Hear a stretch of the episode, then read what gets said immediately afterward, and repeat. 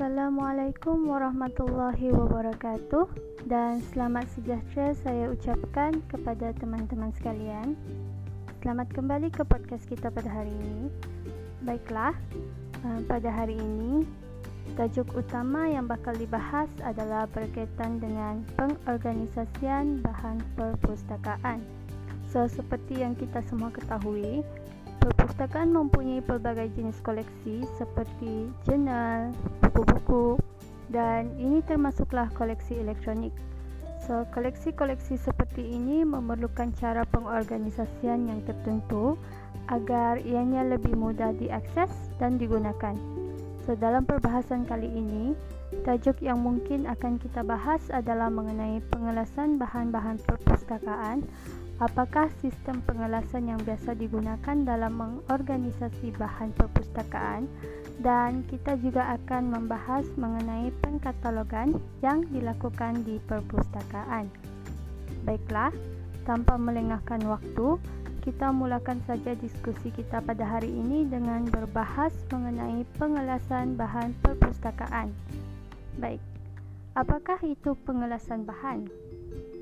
Okey, Pengelasan bahan bermaksud pengorganisasian bahan perpustakaan mengikut bidang, mata pelajaran dan juga topik. So, suatu sistem pengelasan yang baik dan mudah difahami akan dapat membantu pengguna dalam mencari bahan atau menyimpan bahan dengan mudah dan cepat. So, pengelasan bahan perpustakaan ini adalah bertujuan untuk memberikan kemudahan kepada pengguna untuk mendapatkan bahan bacaan yang dikehendaki mengikut keperluan dengan lebih cepat dan teratur. Hal ini kerana dengan adanya pengelasan bahan-bahan perpustakaan, ianya akan memudahkan proses pencarian yang dilakukan oleh pengguna perpustakaan. Selain itu, sistem pengelasan yang baik dan mudah difahami akan dapat membantu pengguna dalam mencari bahan atau menyimpan bahan dengan mudah dan cepat. So, terdapat dua sistem yang biasanya digunakan dalam pengelasan ini, iaitu yang pertama, Dewey Decimal Classification System ataupun DDC dan juga Library of Congress Classification System iaitu LCC. So, untuk sistem DDC, Sistem ini telah diperkenalkan oleh Melville Dewey pada tahun 1973. Dalam sistem ini, beliau telah memberikan nombor pengelasan berdasarkan perkara ataupun topik. Hal ini dilakukan supaya semua bahan perpustakaan dapat disusun dan dibahagikan mengikut kelas-kelas yang tertentu. So, sistem ini agak sesuai dengan koleksi sekolah kerana ianya lebih mudah difahami. So, sistem DDC telah membahagikan semua ilmu pengetahuan kepada 10 bahagian utama dan diberikan nombor pengelasan. So, 10 bahagian utama ini termasuklah karya am, falsafah, agama, sains kemasyarakatan, bahasa, sains tulen, teknologi, kesenian, kesusastraan, dan juga geografi, pengembaraan biografi dan sejarah. So, terdapat beberapa tujuan penggunaan sistem pengelasan ini.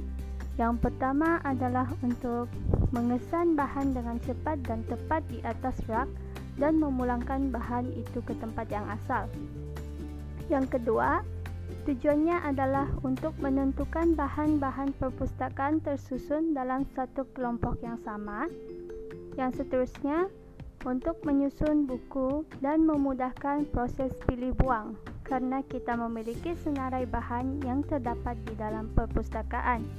Dan selain itu, ianya juga membantu untuk menyimpan beberapa perangkaan seperti bilangan buku dan rekod pinjaman. So, seterusnya kita akan beralih kepada pengkatalogan bahan di perpustakaan. Apakah itu sebenarnya pengkatalogan? Jadi, pengkatalogan ini merupakan proses menyediakan rekod katalog bahan maklumat.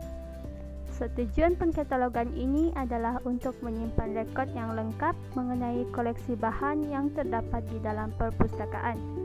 Selain itu, Ianya juga bertujuan untuk semakan stok dan mengesan semula bahan yang terdapat dalam simpanan supaya tidak terdapat bahan yang berganda ataupun duplication. Seterusnya, pengkatalogan ini bertujuan untuk memudahkan pencarian bahan mengikut aspek-aspek yang diketahui oleh para pengguna. So, sebelum kita membahas mengenai jenis katalog, kita perlu mengenal mengetahui jenis bahan yang terdapat dalam perpustakaan.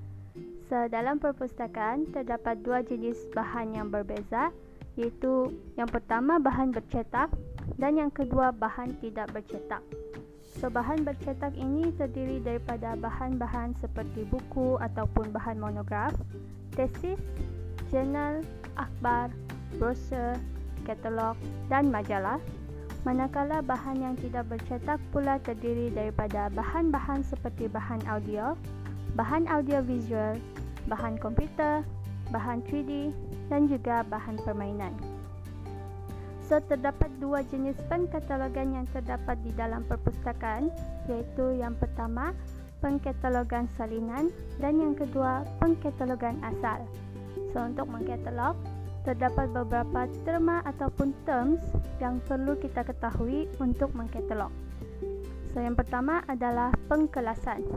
Pengkelasan merujuk kepada nombor kelas yang telah ditetapkan bagi setiap bahan. So, nombor kelas ini adalah untuk setiap bahan maklumat dan berfungsi sebagai alamat kepada bahan maklumat. So, kita dapat mengetahui kedudukan bahan tersebut di rak perpustakaan dan dapat mencari bahan dengan mudah menggunakan call number ataupun nombor kelas ini.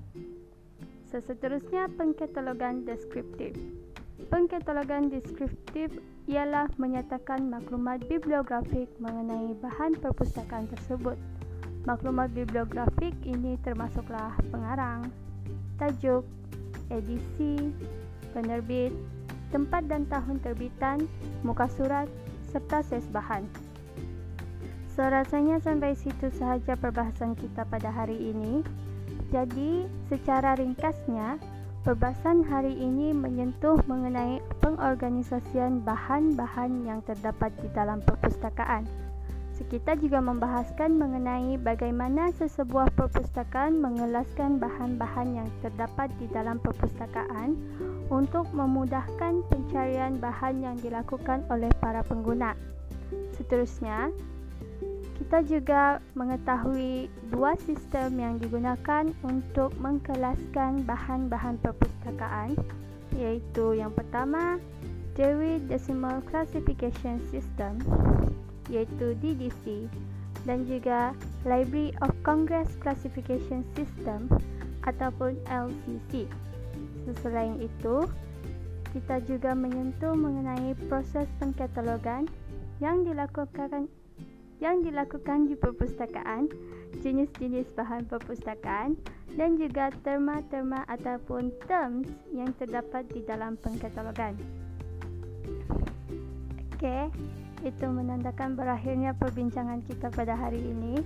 So, terima kasih kepada teman-teman sekalian kerana sudi untuk mendengarkan podcast kita pada hari ini. Saya ingin memohon maaf jika ada sebarang kesalahan yang terdapat di dalam podcast ini sampai kita bertemu lagi di dalam topik yang seterusnya. Sekian, wabillahi taufik wal hidayah.